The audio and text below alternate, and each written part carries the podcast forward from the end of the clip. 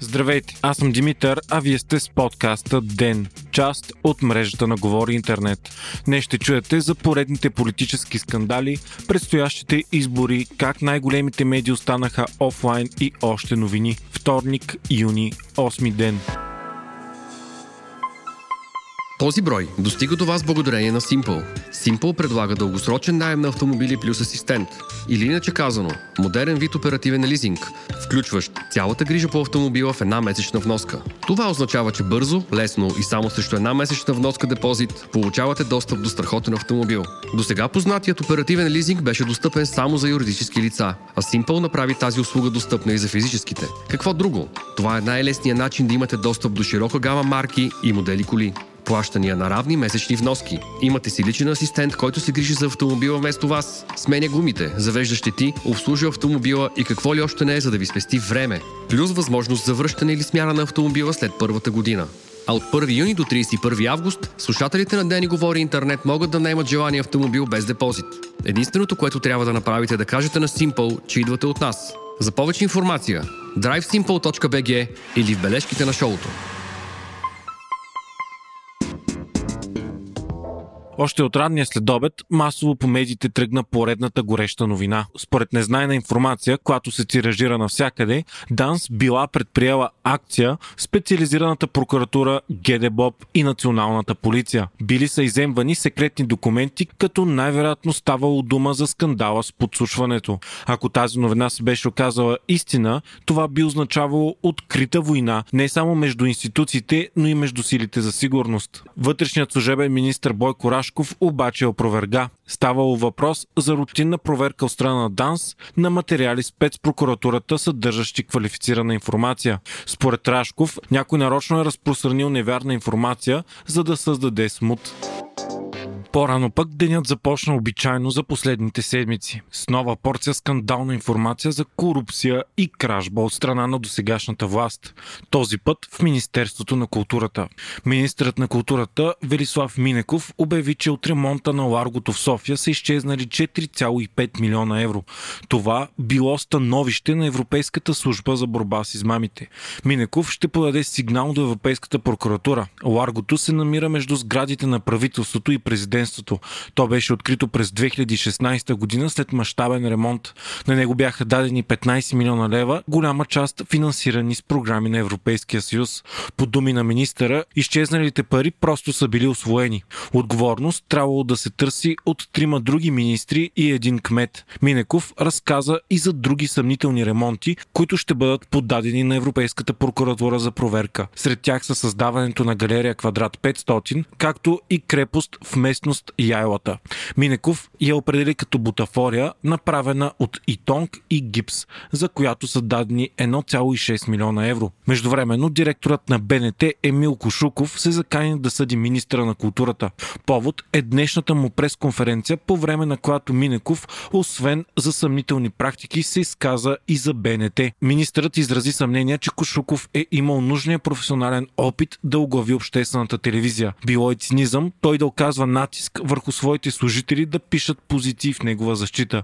Двамата са в конфликт от няколко седмици, след като Минеков остро критикува Кошуков заради това, че БНТ прекъсна програмата си и започна да излъчва на живо през конференция на ГЕРБ на 22 май.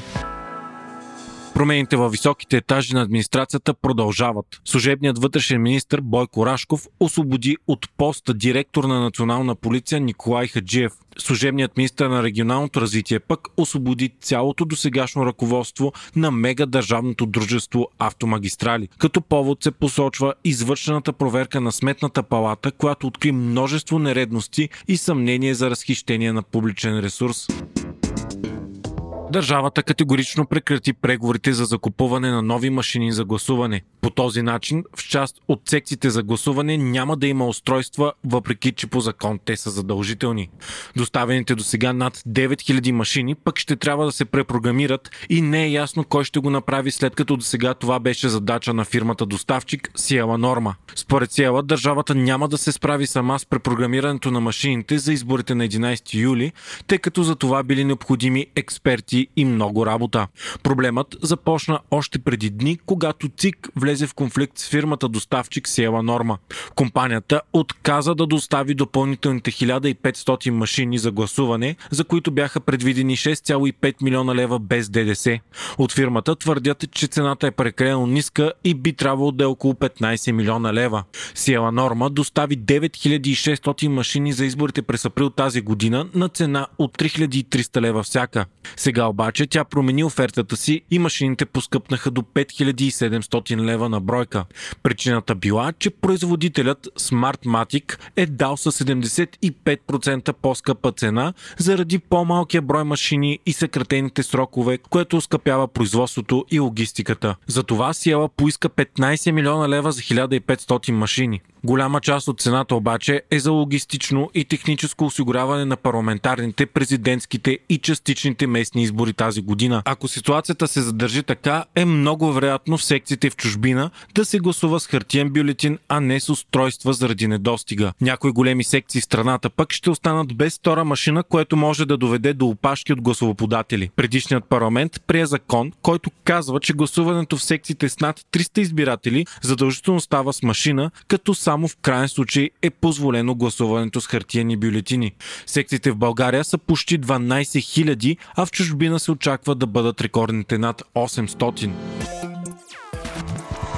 още от деня. Междувременно продължава да се коментира вчерашната информация, че Слави Трифонов няма да се кандидатира за депутат. В ползва Фейсбук днес той написа, че обслужващите ГЕРБ медии ще прогнозират спад в доверието на има такъв народ, но истината ще се види след изборния ден. Днес пък в интервю пред Нова Ива Митова, която беше председател на 45-ят парламент, обяви, че има такъв народ ще се опита да сформира правителство, ако повтори резултата си от редовните избори. След 4 април те бяха втора сила, но дори не направиха опит да излъчат кабинет.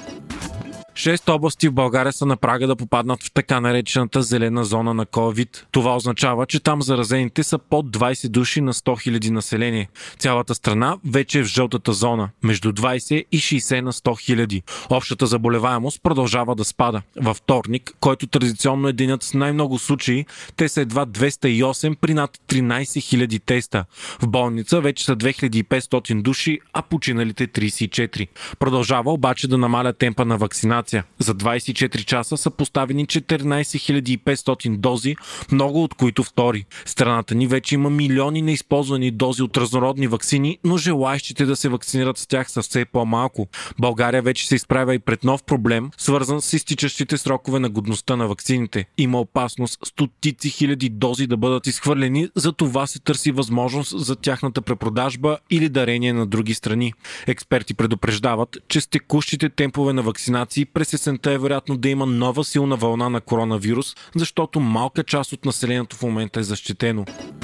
Директорът на болница Лозенец се опитва да остане на поста си. Любомир Спасов беше устранен след разкрития за манипулиране на листата на чакащи за трансплантация и търговия с органи в болницата. Спасов обаче е блокирал назначаването на новия съвет на директорите. Той е обжавал пред Софийския градски съд решението на министра на здравеопазването за освобождаването си. Според служебния заместник здравен министр Димитър Петров, целта е да се провлачи във времето освобождаването на Спасов с надеждата да се случи нещо след изборите изборите. Някои от най-големите и престижни медии света останаха офлайн днес. Сред тях са BBC, New York Times, Guardian и много други. Причината се оказа сериозен технически проблем при доставчика на хостинг услуги Fastly. Проблеми имаше и с сайтовете на правителството на Великобритания, Amazon, Reddit, Twitch, PayPal, HBO Max и много-много други. Проблемите започнаха около 13 часа българско време и продължиха част. Те вече са отстранени. Вие слушахте подкаста Ден, част от мрежата на Говори Интернет. Епизода водих аз, Димитър Панайотов, а аудиомонтажът направи Антон Велев.